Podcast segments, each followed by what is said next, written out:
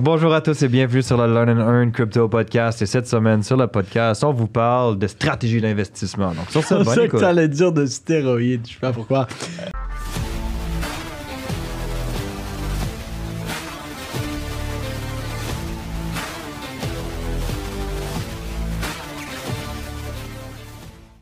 Comme vous savez déjà, je ne suis pas un conseiller financier. Tout ce qu'on va voir ensemble aujourd'hui ne peut pas être vu comme un conseil financier. Vous devez faire vos propres recherches, analyses et décisions.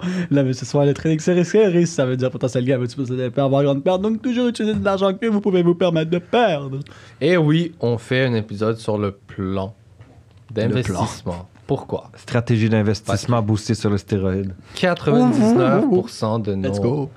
personnes qui écoutent aujourd'hui ont potentiellement pas de plan.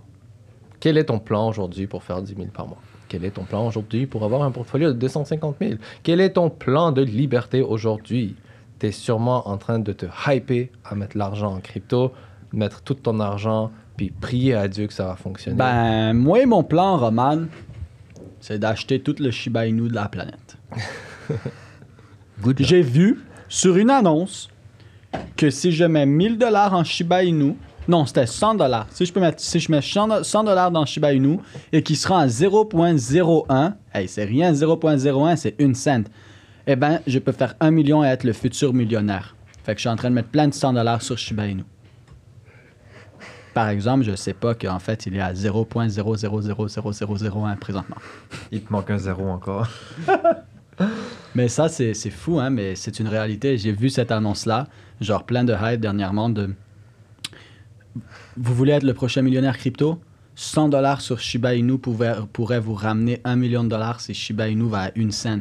Mais les gens sont pas conscients du prix, fait qu'ils sont comme une cent, hey, c'est rien, c'est- ça peut aller à une cent, je serais millio- C'est riche. millionnaire. Mais Shiba Inu est à 0.0000000. Et il va jamais aller à une scène. Bien sûr que Putain. C'était quoi son all-time high? Yo, pour aller à une cent, il dépasse le market cap de Ethereum. Scène. C'était- quoi son ancien market cap? Je sais pas. Je regarde pas ces trucs-là, Gory. Non. So, euh, Donc, une stratégie d'investissement, c'est important. ouais, définitivement. Comment est-ce qu'on commence une stratégie d'investissement? Je pense que, bon, Ah, je pensais que j'allais faire Sam, Sam pourrait aller dans les trucs techniques, mais je, je vais commencer avec les trucs spirituels avant. Il dit, je vais commencer avant que ça me commence. Ouais, ouais, parce que Sam va faire tout l'épisode tout seul. Euh, avant de parler de pourcentage, avant de parler de combien de crypto, avant de parler de, de reche- potentielles recherches que tu vas devoir faire pour ton plan, il faut en premier comprendre pourquoi tu es là dès, dès le départ. Hmm. Qu'est-ce que tu veux aller chercher avec tes investissements? Est-ce que c'est des fonds de pension, retraite, c'est ton plan de liberté, tu veux mettre ta famille à l'abri? Tu dois avoir un objectif. Un pourquoi, puis après des objectifs. Un chiffre spécifique que tu veux atteindre. Et là, ces chiffres, bien évidemment, vont être divisés sur des objectifs court terme, moyen terme et long terme. Hmm. OK? Euh, première, première, hy- hyper important. Parce qu'aujourd'hui, même si tu fais 1 million, 10 millions, tu fais 100 000, tu n'aurais jamais assez parce que t'as- tu sais même pas pourquoi tu es là. C'est comme aujourd'hui, je prends un véhicule, ça peut être le meilleur véhicule sur la planète, je fais des tours, je fais des ronds, du bloc, je fais euh, le tour de la ville, le tour du pays. Mais OK, il n'y a pas de destination finale. Je sais pas où je... Il n'y a pas de destination finale. Et ton GPS te demande toujours, même après euh, trois mois ou trois ans que tu es en train de faire le tour du pays, quelle est ta destination finale et tu sais pas. Tu vas jamais l'atteindre. Mhm. Donc, Tu Quand ça, c'est fait, là, on peut aller dans les trucs techniques. Hmm. 100%. Tu peux pas atteindre une destination non existante. Euh, Est-ce que vous avez quelque chose à, à dire par rapport à ça, les gars? Avant que tu partes sur ton monologue. Pas, exi- Ouais. pas existante, juste pas choisie. So, qu'est-ce que, Hmm. qu'est-ce que, qu'est-ce que Elle vous voyez? Qu'est-ce que vous voyez des gens qui n'ont pas des. C'est quoi les conséquences des gens qui n'ont pas de destination?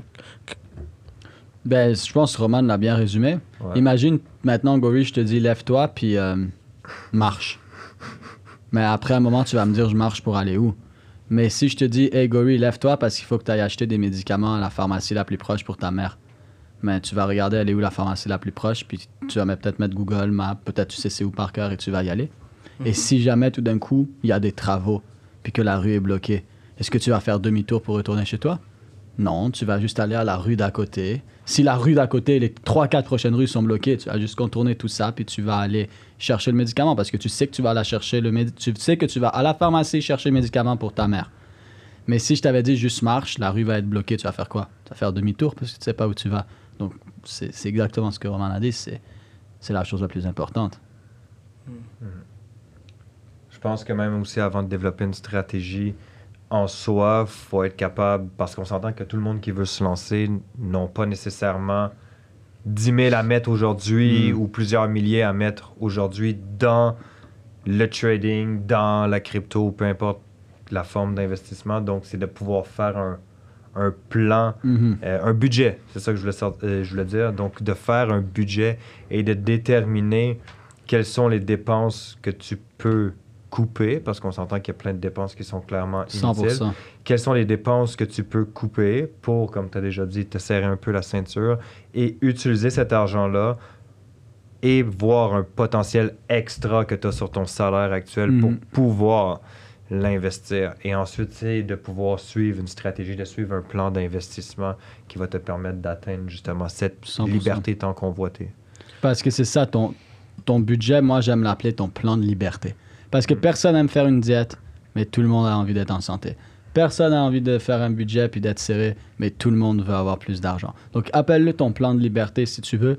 Puis honnêtement, il y a beaucoup de frais qu'on réalise pas. Des fois, les gens sont en train de se faire exploser par des frais de carte de crédit ou que tu pourrais gérer d'autre façon. Même des frais de banque. Par exemple, ta carte de crédit te coûte 150 par année. Je parle pas les frais là, je parle littéralement ta carte de crédit coûte 150 par année parce qu'il y a des assurances dessus que tu n'utilises même pas. Ou ton compte courant te coûte, t'es avec trois banques différentes puis tu es en train de payer 20 pièces par, par compte euh, courant pour faire des transactions. C'est 60 dollars par, par mois. Les gens réalisent pas la puissance de 20 dollars bien investis. Ils réalisent vraiment pas c'est quoi sur 10 ans. So, qu'est-ce que tu veux faire? C'est justement, comme JP a dit, analyser, OK, c'est quoi mes dépenses et tout ça. Et la première étape, mais c'est ça. Combien d'argent par mois j'ai de disponible que je peux utiliser? Je me serre un peu la ceinture, peut-être qu'au au lieu d'aller deux fois par semaine euh, à la brasse, à, au Five Guys avec mes amis, manger un burger puis prendre une bière, au lieu d'aller deux fois par semaine, j'y fais une fois. Ou tu sais quoi, peut-être que pendant un certain temps, j'y vais pas du tout. Pourquoi? Parce que je suis en train de prendre ce, c'est même pas un sacrifice. Les gens qui disent que c'est un sacrifice, c'est pas un sacrifice. C'est pas un sacrifice de te serrer la ceinture pour tes investissements.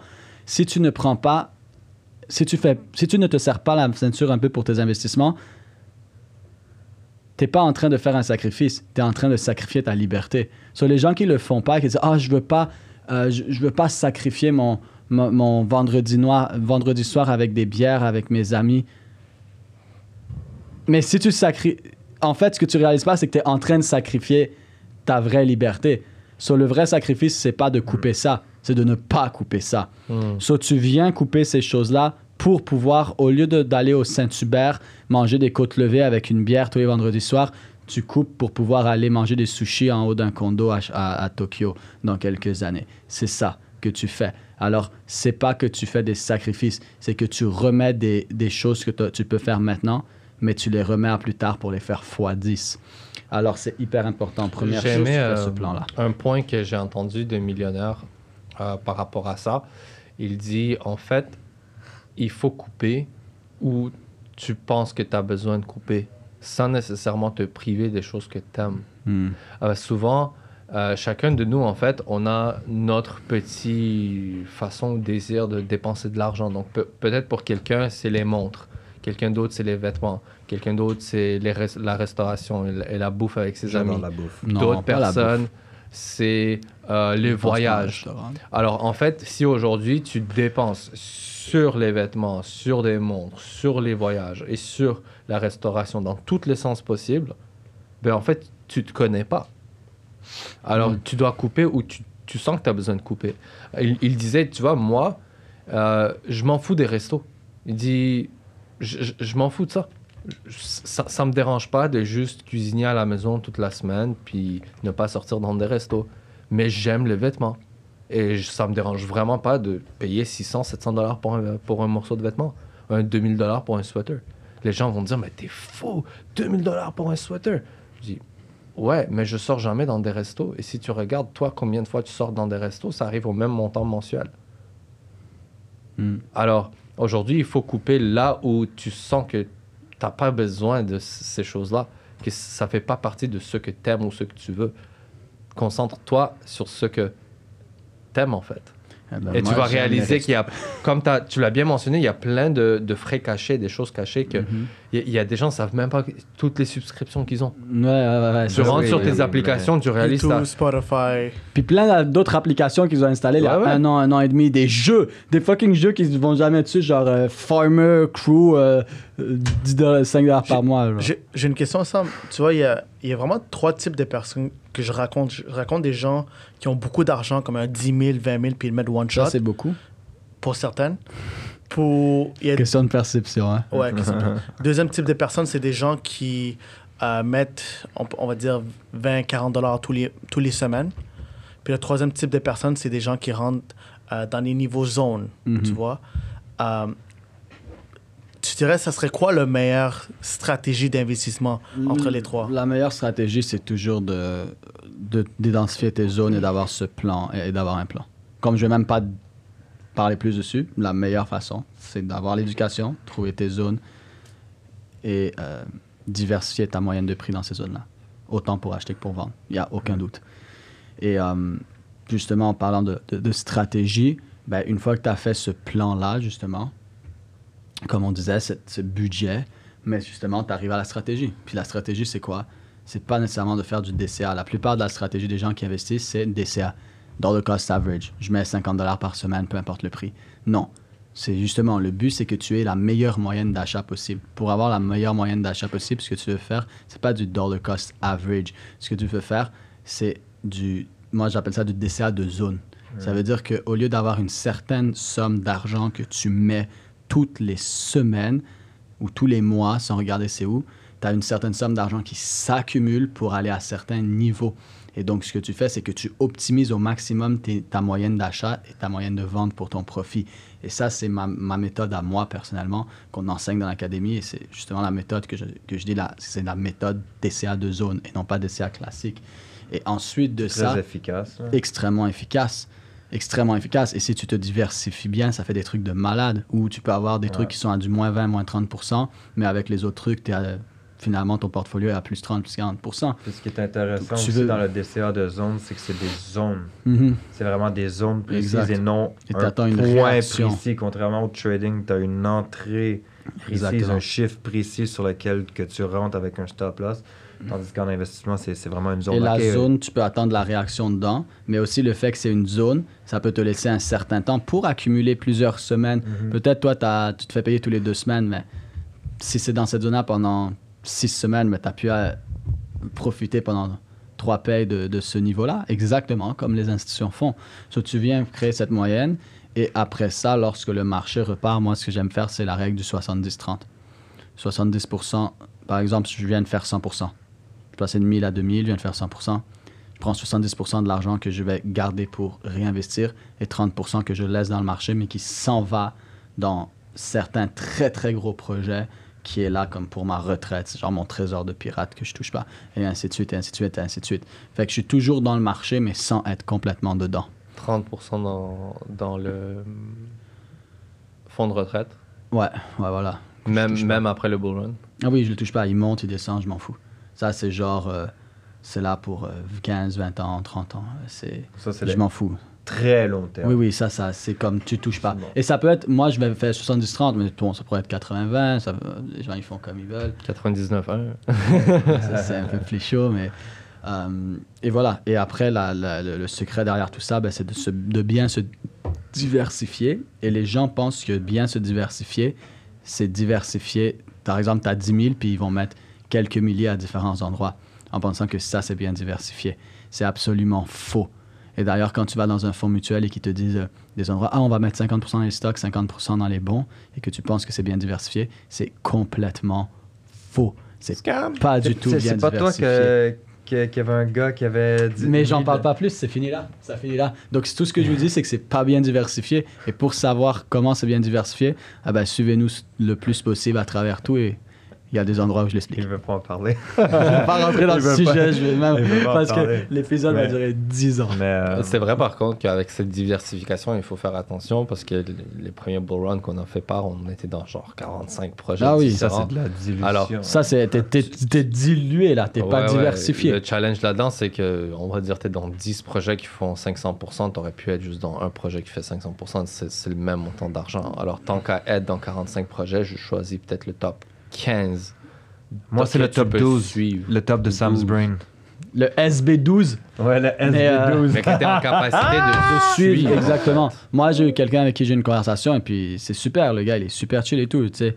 Mais j'ai vu ça plusieurs fois, pas juste avec lui, mais moi, j'ai 100, 150 projets.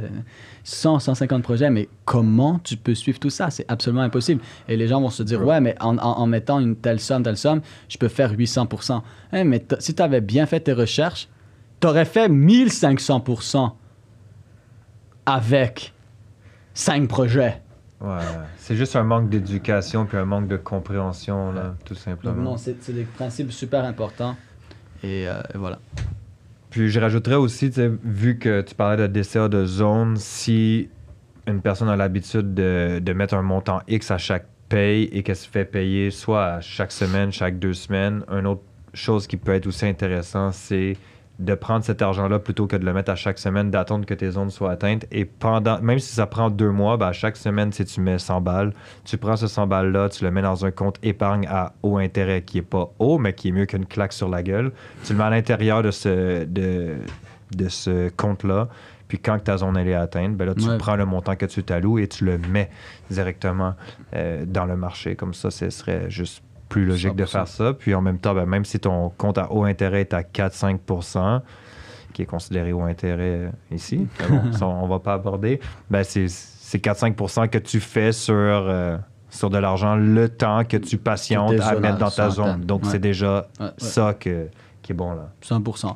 Puis euh, je pense que pour finir cet épisode, la chose, on a dit plein de choses importantes, mais une des choses les plus importantes à vous rappeler pour guys, c'est trop se diversifier, c'est pas être diversifié, c'est diluer. On l'a dit doucement comme ça, mais je le répète parce que c'est peut-être une des choses les plus importantes qu'on vient de dire maintenant. Trop diversifié, c'est pas diversifié, c'est diluer. Faites extrêmement attention à ça. C'est plus risqué que autre chose. Donc, sur ce, rejoignez-nous dans le groupe Facebook si vous y êtes pas déjà. Gros Tous les lundis, formation gratuite. Et tous les samedis, révision des marchés en direct avec euh, Mr. Samuel. 10h du matin, heure de Montréal, 16h de Paris. On se voit les samedis. C'est gratuit. Let's get it. Peace!